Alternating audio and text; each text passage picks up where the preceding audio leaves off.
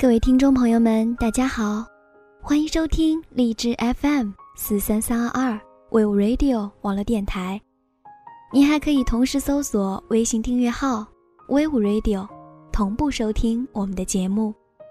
这里是情感驿站，我是萌萌。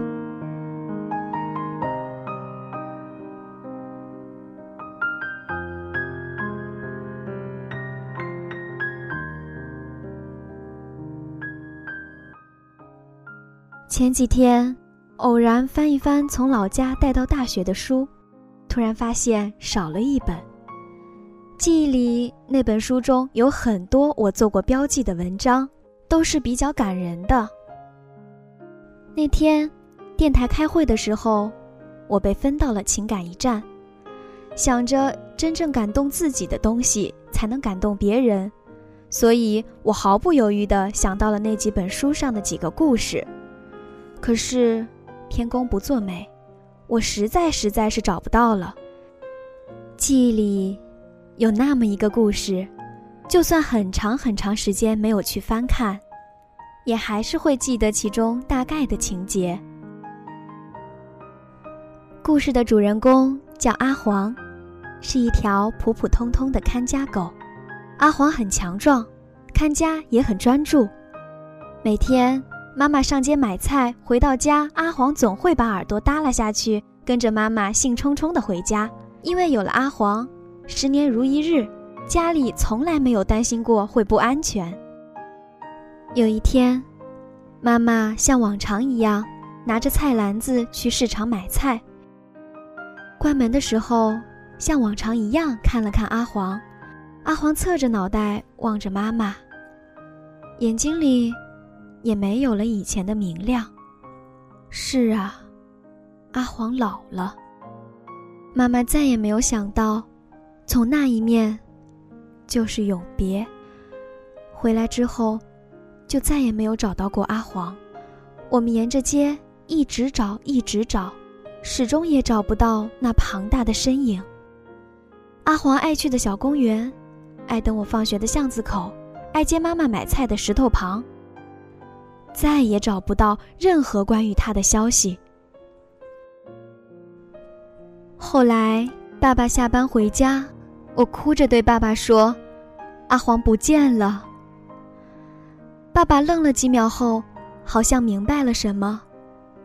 他朝我们家的地窖里走去，果然看到了瘫在那里的阿黄。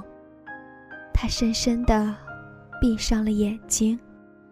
蜷缩在地窖的角落里，四肢包在一起，尾巴触到了它黑黑的鼻子。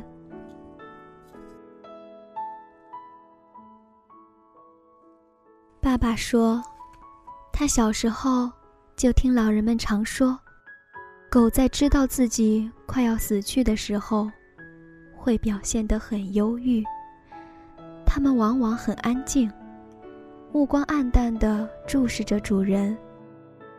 他们之后会失踪，那是他们知道自己要离开了，又怕主人伤心，所以他们往往会找一个家里很熟悉的、主人也找不到的地方，安静的等待生命的最后一刻。读到这里，我的眼睛湿润了。我们有理由去尊重这种微妙的感情，它太美了，美得让我们感到心疼。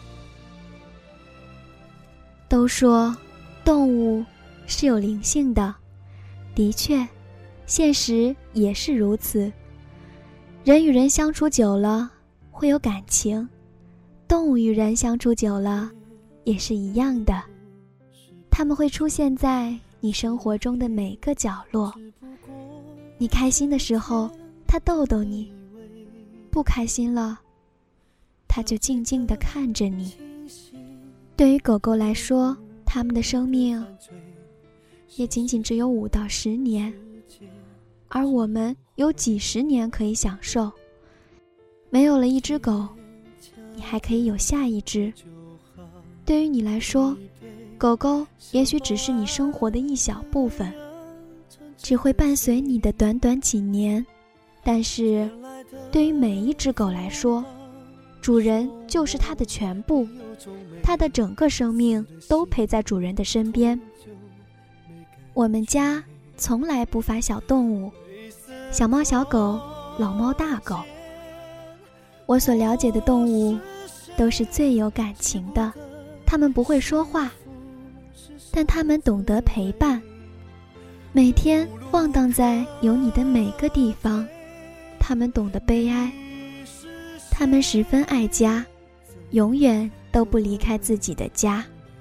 他们从不记仇，哪怕你生气的时候打过他，他还是会在你身边晃来晃去。对于我们中的大多数人来说，谁都有过和动物相处的时光。他们或许并不是名贵的萌宠，但是他们的某些举动、某些事情。是让你这辈子都没有办法去忘记的。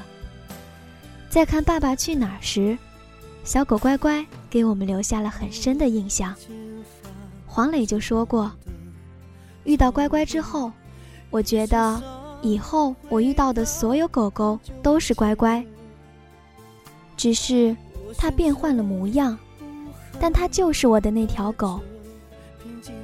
人有的时候。”就是一个善变的动物，心情会在一瞬间变换，喜、怒、哀、乐，四种表情把人的心态演绎的是淋漓尽致。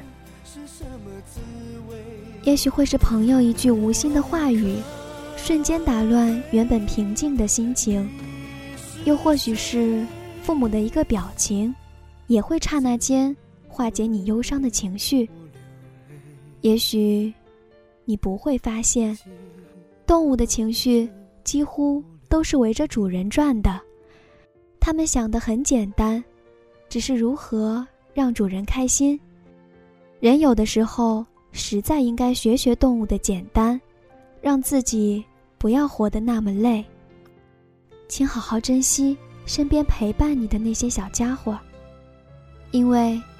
对于你来说，动物也许只是你生活的一小部分，只会陪伴你那短短的几年。但是，对于每一个动物来说，主人真的就是它的全部。